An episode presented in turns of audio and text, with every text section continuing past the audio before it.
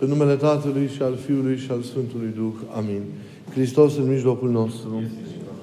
Iubiților, în această zi să îrbătorim nașterea celui mai mare bărbat născut din femeie, cum l-a numit însuși Mântuitorul, a prietenului Mirelui, cum s-a numit el însuși și s-a arătat pe sine prin tot ceea ce a săvârșit.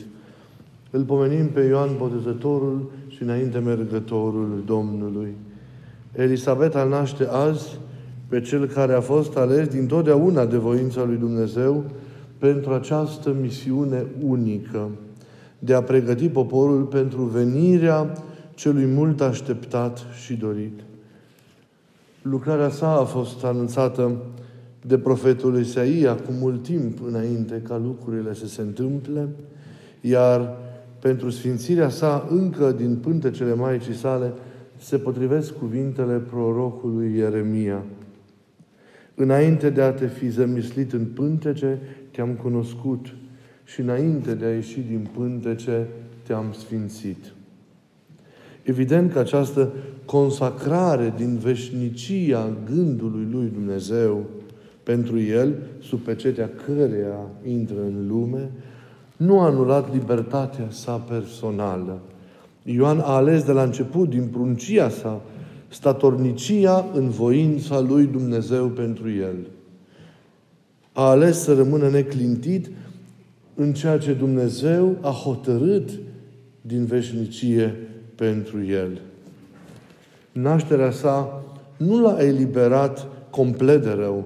Păcatul originar, știți, păcatul lui Adam, este boala universală a firii umane care devine muritoare și supusă păcatului.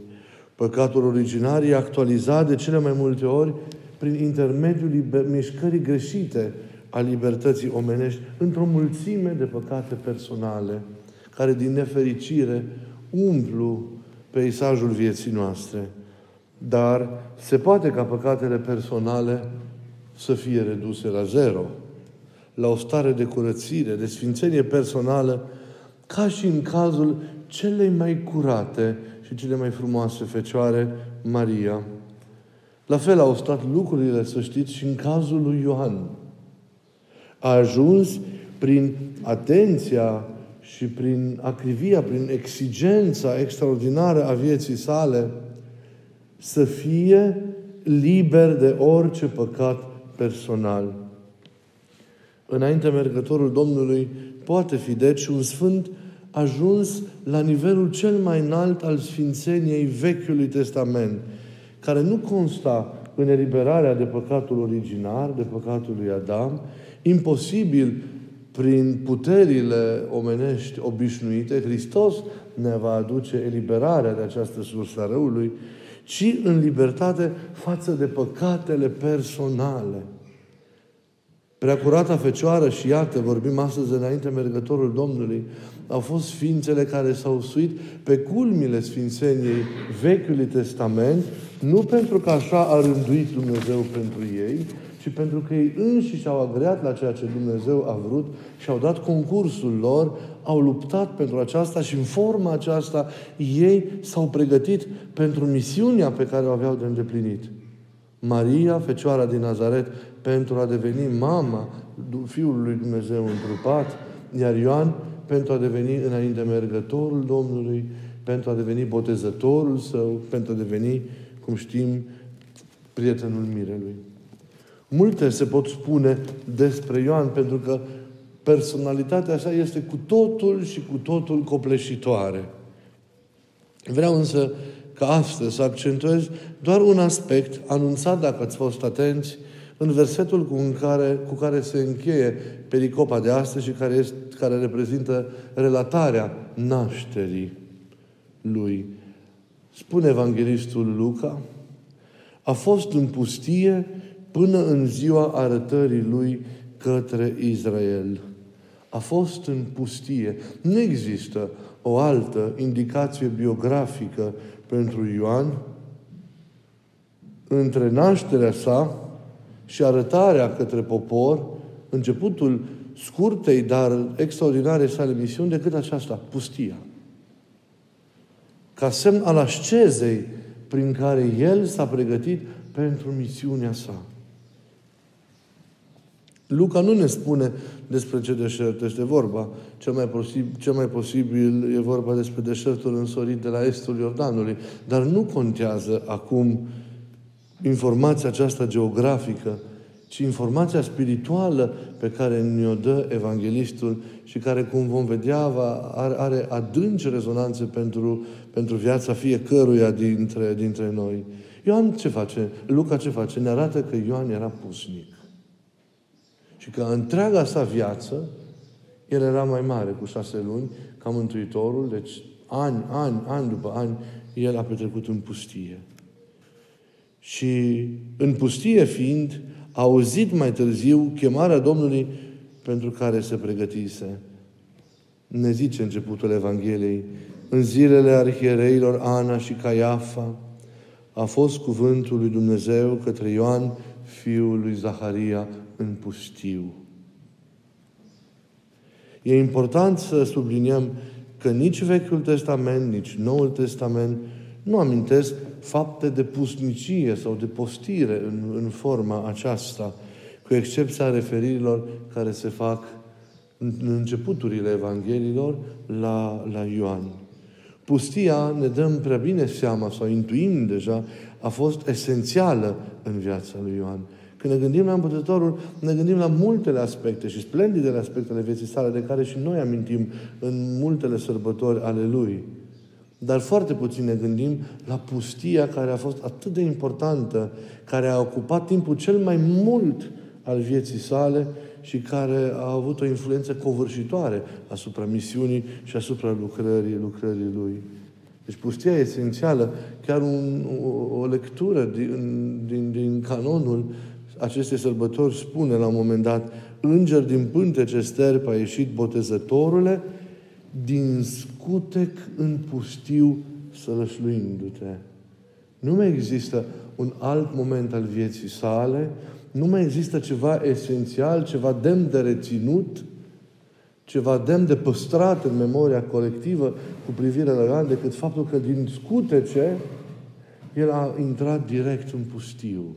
Iar din pustiu s-a arătat către Israel după ani și ani, după ce Domnul le-a grăit și a pregătit poporul și apoi l-a întâmpinat pe Mântuitorul și l-a botezat în apele Iordanului, după care se retrage într-un adânc de smerenie, cum a fost toată viața, de fapt, până în momentul în care, prin martiriu, părăsește această, această lume rolul pustiei în viața înainte mergătorului este, nu știu dacă v-ați gândit, asemănător cu cel al templului în viața Fecioarei Maria, că tot am amintit pe amândoi. Ioan s-a retras în pustiu, în templul naturii. Și pe unul și pe altul, în acele locuri, pustiu, respectiv templul, Dumnezeu i-a protejat de orice lucrare a răutății oamenilor, dar și a demonilor. Dracii nu știau pentru ce misiune să pregătesc și unul și altul și a pregătit în forma aceasta pentru lucrarea, pentru rostul lor viitor. O pregătire în care ei s-au implicat, o pregătire pe care ei și-au asumat-o personal și pe care au înțeles-o treptat și au asumat-o în deplină libertate.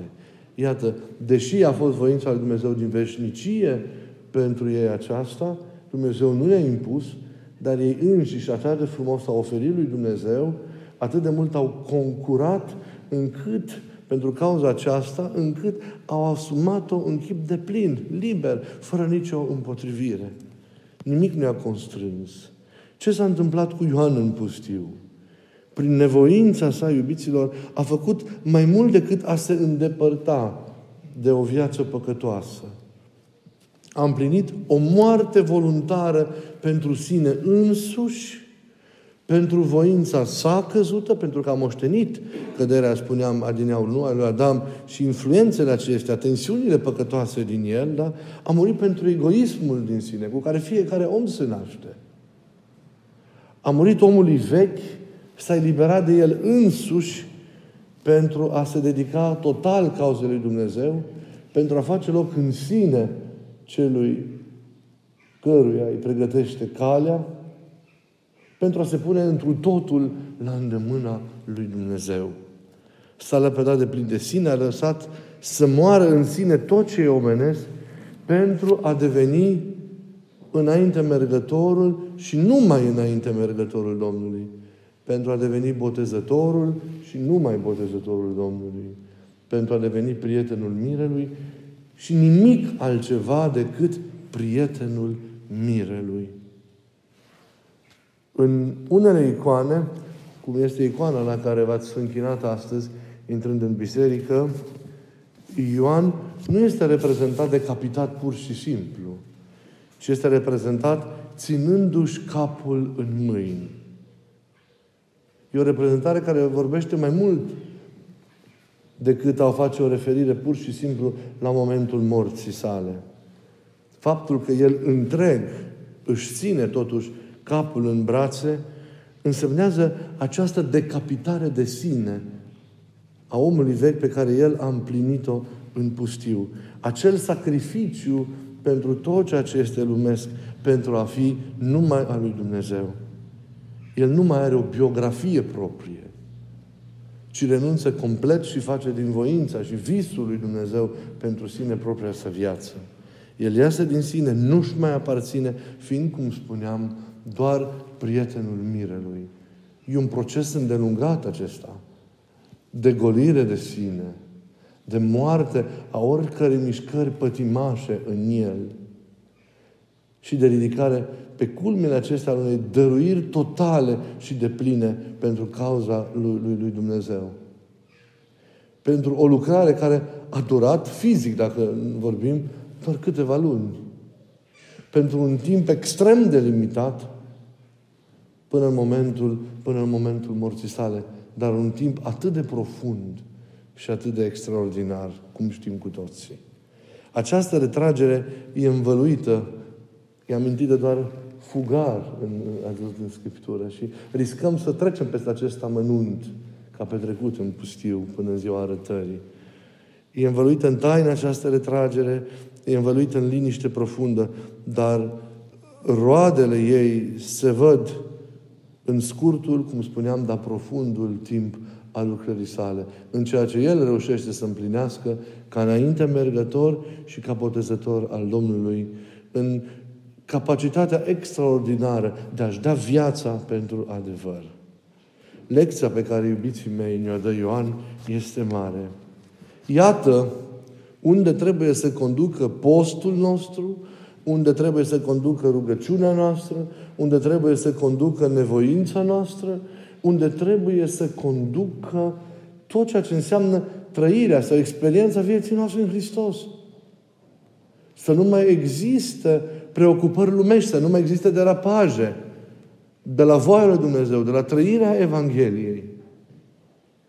Să există această eliberare de, de, de, de, de răul cel mai mare care este eul nostru, egoismul nostru în vârtutea căreia ne slujim necontenit, trecând peste alții și desfințându-i pe toți.